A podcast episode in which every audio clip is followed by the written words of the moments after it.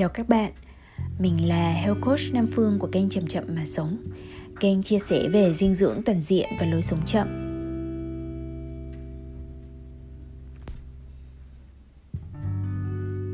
Hôm nay sẽ là một tập podcast đặc biệt các bạn ạ.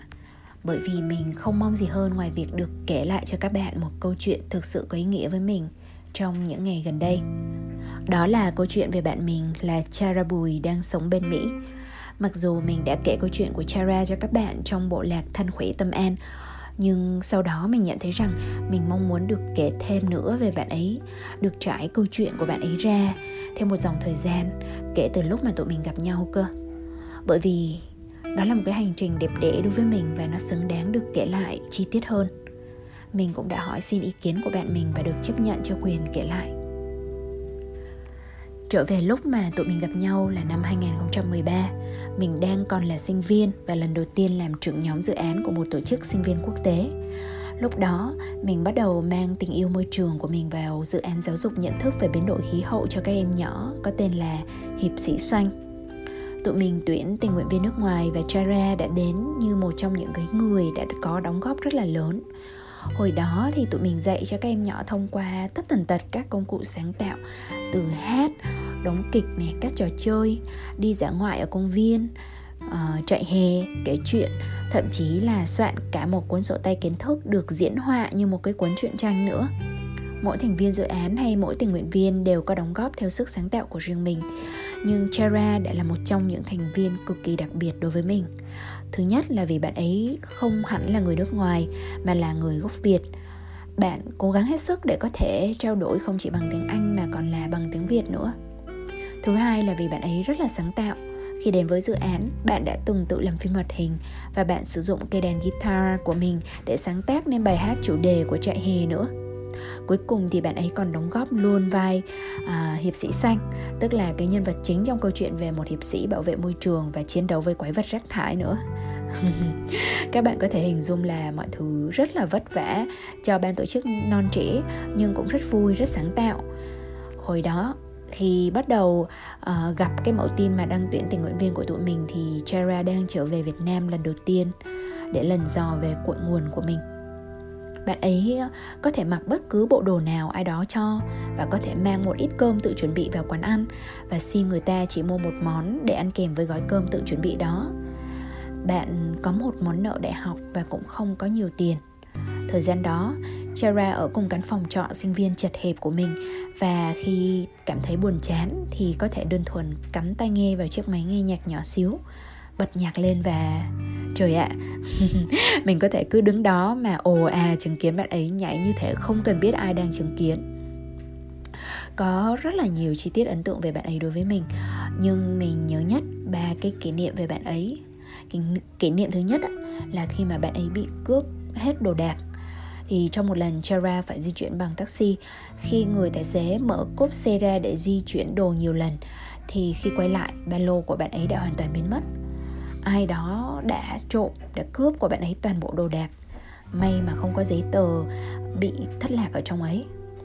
Vì biết hoàn cảnh không khá giả lắm của bạn, cho nên mình lo lắng hỏi han, thì bạn ấy trả lời một cách vô cùng bình thản. Bạn nói rằng, lúc tao chuẩn bị qua việt nam thì đã chuẩn bị tâm thế cho chuyện xảy ra rồi.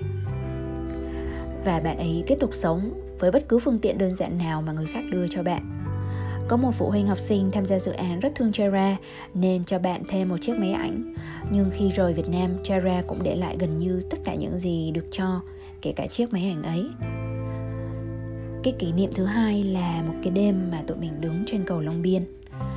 Đó là một đêm khuya, mình chở bạn lên cầu Long Biên để ngắm trời đêm và nghe tiếng tàu kêu xình xịch từ đằng xa.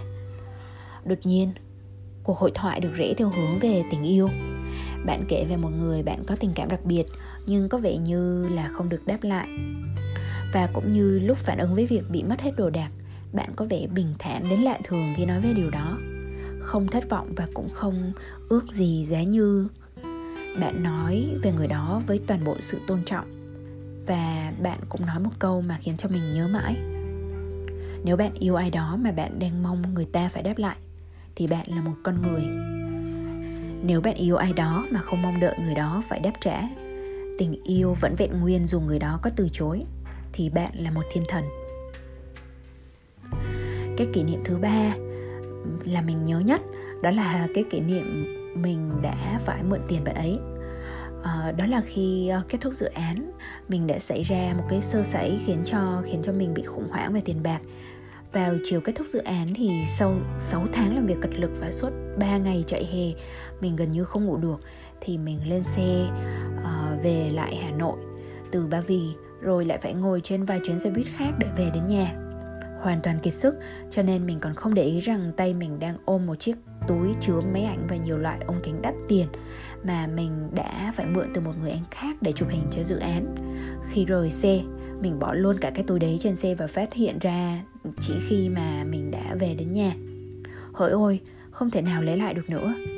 Tổng trị giá mà mình phải đền lại cho người đàn anh ấy là 20 triệu đồng đó là một khoản tiền quá lớn đối với mình lúc đó khi còn đang là sinh viên chưa có thu nhập may sao là vào lúc đó mọi người đều động viên và giúp đỡ mình dự án kết thúc có tiền lời là khoảng tầm 10 triệu đồng thì bạn phụ trách tài chính đề nghị là sẽ trích cho mình 7 triệu để đền tiền máy ảnh và 3 triệu còn lại cho các bạn trong dự án đi ăn liên hoan một bữa. Rồi là bố mẹ cũng sợ mình túng quẫn quá thì gửi tiền ra cho mình một ít. Còn khoản tiền còn lại mình chưa biết xoay sở làm sao. Mình có nói với Chara về việc mình vốn có dự định đi tham gia một chương trình quốc tế ở Thái Lan trong mùa hè năm đó. Nhưng nếu như thế này thì mình sẽ không đi được nữa mà thay vì thế là ở nhà để đi làm thêm kiếm tiền trả nợ. Chara liền nói, không, tao vẫn muốn mày được đi, tao sẽ cho mày được mượn tiền, nhưng mày vẫn nên đi chương trình kia đấy nhé. Mình rất ngạc nhiên, nhìn lại đứa bạn lúc nào cũng trông như cái thằng bé bán vé số mình hay gặp ngoài đường. Không hiểu là bạn ấy lấy tiền đâu ra. Chara bảo Tao sẽ tìm cách rút tiền cho bằng được. Mày cứ đi Rồi sau này trả lại tao sau. Mình đùa rằng Mình không chắc là đến bao giờ mới trả lại được tiền Nên chắc phải để con mình trả nợ cho bạn ấy mất. cha ra cũng nói tiền trụi Được thôi, Con mày trả cho con tao cũng được. Nhờ tất cả sự động viên đó mà, và đặc biệt là cái món tiền mà Chara cương quyết dành tặng cho mình để thoát cơn lao đao, trả được nợ, thì mình vẫn được đi tham gia chương trình ở Thái Lan. Một chương trình mà sau đó đã mang đến cho mình những tình bạn xuyên quốc gia vô cùng dài lâu, thậm chí là cả tình bạn thân thiết bậc nhất từ trước đến giờ. Vài tháng sau khi ra trường thì mình may mắn có được công việc lương cao nên đã liên lạc với Chara để tìm cách trả nợ ngay cho bạn ấy. Bạn nói rằng bạn không cần nhận lại mà nhờ mình liên hệ với một tổ chức làm trong công tác môi trường và trao tặng cho họ. Chara đã để lại cho mình những bài học lớn trong cuộc sống như thế đó, về sự chấp nhận, về tình yêu và cả sự hào phóng như vậy. Thế rồi à, sau năm 2013 và bắt đầu bận bịu với cuộc sống riêng của mỗi người thì tụi mình dần ngơi đi những liên lạc với nhau. Chara về Mỹ và sau này trở thành một nhà thiết kế trải nghiệm người dùng web Đến năm 2017 thì Chara có quay trở lại Việt Nam và tụi mình có gặp nhau ở Đà Lạt. Vì chuyến thăm quá ngắn ngủi, tụi mình chỉ gặp kịp gặp nhau trong cái một buổi nào đó rồi lại tạm biệt. Hai cuộc đời như là hai đường xoắn ốc, giao nhau lần nữa trong một dấu chấm ngắn ngủi, rồi lại tách ra. Bẵng đi cho đến mấy hôm trước, thì Chara có liên lạc với mình và nói rằng bạn vui vì thấy công việc của mình đang phát triển tốt và rằng bạn có một lời đề nghị ban đầu khi nghe đến lời đề nghị từ offer trong tiếng Anh thì mình nghĩ rằng ồ oh, hay là bạn ấy muốn hợp tác làm ăn mở rộng kinh doanh gì đó xuyên từ Việt Nam sang Mỹ chăng? Tưởng như thế nên mình rời cuộc hẹn qua tận một tuần để không bị sao nhãng. Bởi vì mình cần tập trung cho cái hành trình thân khỏe tâm an mà mình đang đồng hành cùng các bạn học viên. Chính vì tưởng như thế nên vào cái đêm mới uh, hai hôm trước mình nói chuyện với Chara Thì mình đã choáng khi nghe lời đề nghị của bạn tụi mình gọi qua video call và Chara xuất hiện với vẻ khá là mệt mỏi. Lúc đó là tầm 8 giờ đêm ở Việt Nam và chỉ mới 6 giờ sáng ở Mỹ.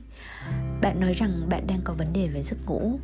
Mỗi đêm bạn chỉ ngủ được vài tiếng đồng hồ và đang phải dùng thuốc ngủ nữa. Các bạn biết đấy, ở Việt Nam chúng ta vẫn còn quá là may mắn so với ở những nơi như California, nơi Chara đang ở. Chỉ riêng trong ngày à, hai ngày 27 tháng 5 vừa qua thì đã có hơn 5.000 ca dương tính mới phát hiện. À, đối với đại dịch Covid thì tình trạng vô cùng căng căng thẳng và giãn cách phải được thắt chặt. Chưa kể là cả hơn một năm nay thì đều đã bị phong tỏa liên tục. Nhưng điều mà khiến mình choáng không phải là chuyện này mà là về lời đề nghị của Chara và toàn bộ câu chuyện gia đình đằng sau đó nữa. Bạn bắt đầu bằng việc trấn an mình. Phương à điều đầu tiên tao muốn nói rõ là mày không cần phải lo lắng về bất cứ điều gì về tao đâu nha. Tao cũng đang ổn thôi. Và rồi bạn cho mình một đề nghị lạ lùng. Đó là nếu như bạn chết đi, mình sẽ trở thành một trong những người nhận một phần tiền mà bạn để lại. Và mình có thể sử dụng cho bất cứ một tổ chức hay một phong trào một cuộc vận động xã hội nào mà mình đang tham gia.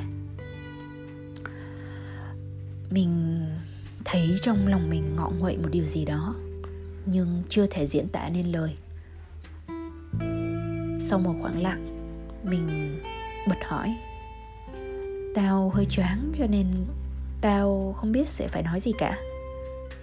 Bạn cười nhẹ và tiếp tục giải thích rằng vì đại dịch đã diễn ra hơn một năm rồi và chính bố của bạn cũng đang dương tính với virus. Bản thân Chara đã có chẩn đoán trầm cảm từ năm ngoái và thú nhận rằng cũng có ý nghĩ về việc tự tử. Dù cho bạn có thể vẫn đang có thể làm việc tại nhà và vẫn hoàn thành công việc của mình tại trường UC Berkeley à, nhưng đó không phải là lý do chính cho quyết định hơi lạ thường của bạn.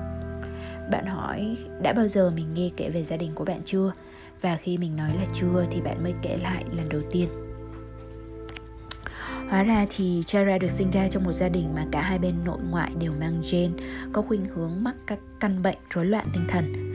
Mẹ bạn đã mắc bệnh tâm thần phân liệt và mất vì căn bệnh này từ lâu, trong khi bố và em trai cũng đang phát những cái chứng rối loạn tâm thần.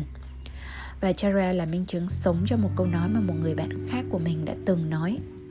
Đôi khi chỉ cần có một thần kinh bình thường thôi đã là điều may mắn. Nhưng cũng chính vì cái gọi là may mắn là có một thần kinh bình thường đó mà Chara đã phải là người gồng gánh việc hỗ trợ kinh tế gia đình. Mà không chỉ có hỗ trợ kinh tế, bạn cũng cố gắng giúp cho bố mình, em mình và đặc biệt là người bố thì có thể thực hiện được một mong ước là có thể trở về Việt Nam trong những năm tháng cuối cùng. Nhưng đến giai đoạn này, tao từ bỏ. Cũng với vẻ mặt tỉnh táo nhưng thấm vẻ mệt mỏi thì bạn nói với mình như vậy. Tại vì tao đã cố trong nhiều năm, nhưng vô ích. Giờ em trai tao thậm chí đã phạm tội.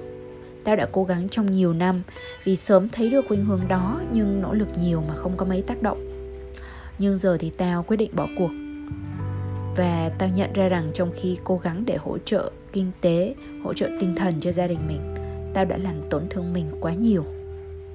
Dù sao thì, tao cũng mang cái dòng gen đó. Tao không thể nói chắc rằng mình sẽ không bao giờ phát bệnh.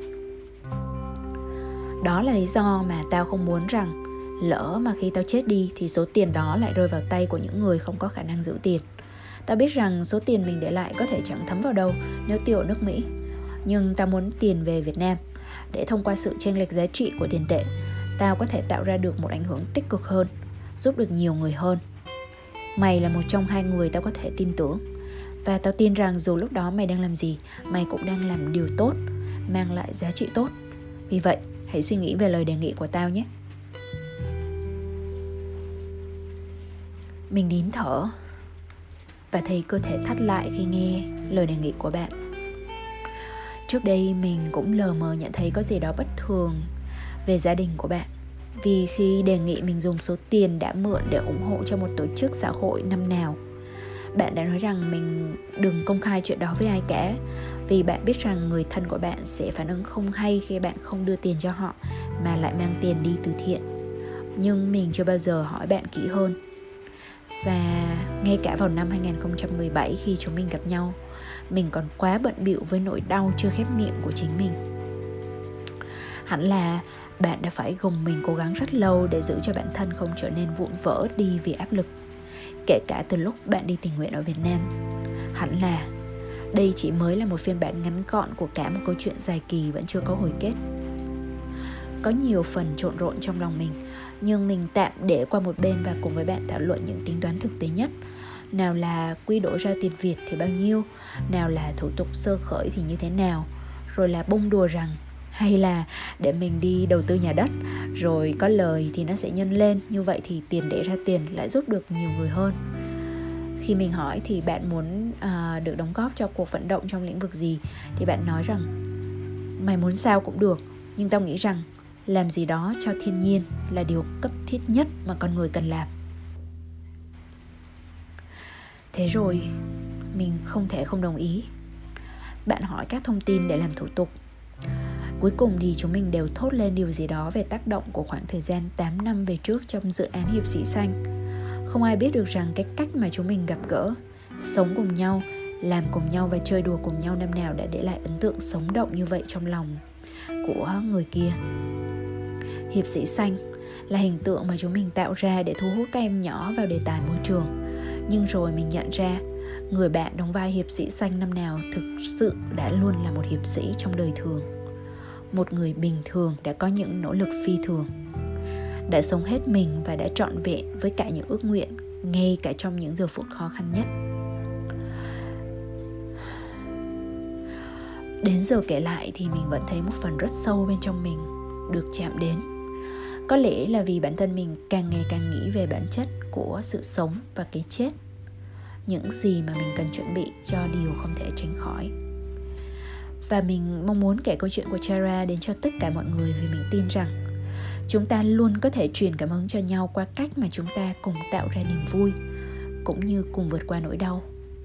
Chúng ta luôn có thể truyền cảm hứng cho nhau qua cái cách mà chúng ta đã sống, cũng như cái cách mà chúng ta chuẩn bị cho cái chết.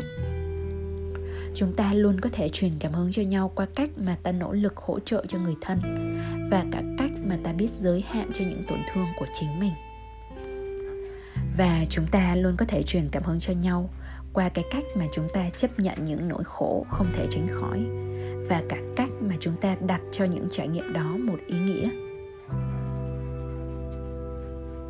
Bạn ạ, và đó là câu chuyện mà mình muốn chia sẻ với bạn trong số podcast này.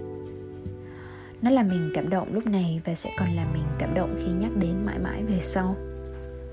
Một lần nữa, mình gửi lời cảm ơn chân thành đến Chera Bùi người bạn mà mình hết sức trân quý. Người đã đồng ý cho mình chia sẻ câu chuyện với toàn bộ các chi tiết, cho dù nhạy cảm, với hy vọng truyền thêm cảm hứng và nghị lực sống cho nhiều người bạn nữa. Nhưng trên hết là mình cảm ơn Chara vì bạn đã cho chính bạn quyền được từ bỏ cố gắng hỗ trợ một ai đó khác, một khi nhận ra mình đã bị tổn thương quá nhiều. Cảm ơn Chara vì đã trao đi mọi điều bạn có, cho dù là những bài hát những bộ phim hoạt hình, công tác tình nguyện hết mình kia, những thông điệp đẹp đẽ mà bạn đã gửi đến, cách bạn sống và cả cách mà bạn đã chuẩn bị để lại những gì sau khi đã qua đời. Và bạn ơi, nếu như chúng ta thấy mình còn đang có hoàn cảnh sống may mắn với vật chất vừa đủ, một gia đình không hoàn hảo nhưng cũng bình thường, hay một sức khỏe không hoàn hảo nhưng cũng bình thường thì chúng ta cùng nhau trân quý những điều tưởng như bình thường đó nhé. Còn nếu như ai đó trong chúng ta thấy mình cũng có câu chuyện tương tự như Chara, thì hãy cho mình gửi bạn một cái ôm. Mong bạn biết rằng, dù có thể chưa biết nhau qua khuôn mặt hay cái tên cụ thể, bạn có được sự khâm phục, sự đồng cảm và lòng yêu mến của mình. Chỉ mong bạn biết, nhận ra rằng những lằn ranh mong manh của giới hạn bản thân mình là gì mong bạn biết cách lui về khi tổn thương trở nên quá lớn. Mong bạn biết rằng tình thương có thể có nhiều cách thức và hình dạng. Trong đó có cả những ranh giới bạn tự vạch ra để bảo toàn những gì đẹp đẽ nhất trong chính mình. Và bạn ơi, chúng mình hãy cùng nhau trân quý cả lấy những cái giây phút cạnh bên những người bạn, người thân của mình khi họ còn đó với mình trong top 5 những điều mà người ta thường hay tiếc nuối nhất khi cái chết cận kề. Có điều, ta đã để nhiều tình bạn trôi tuột đi theo năm tháng.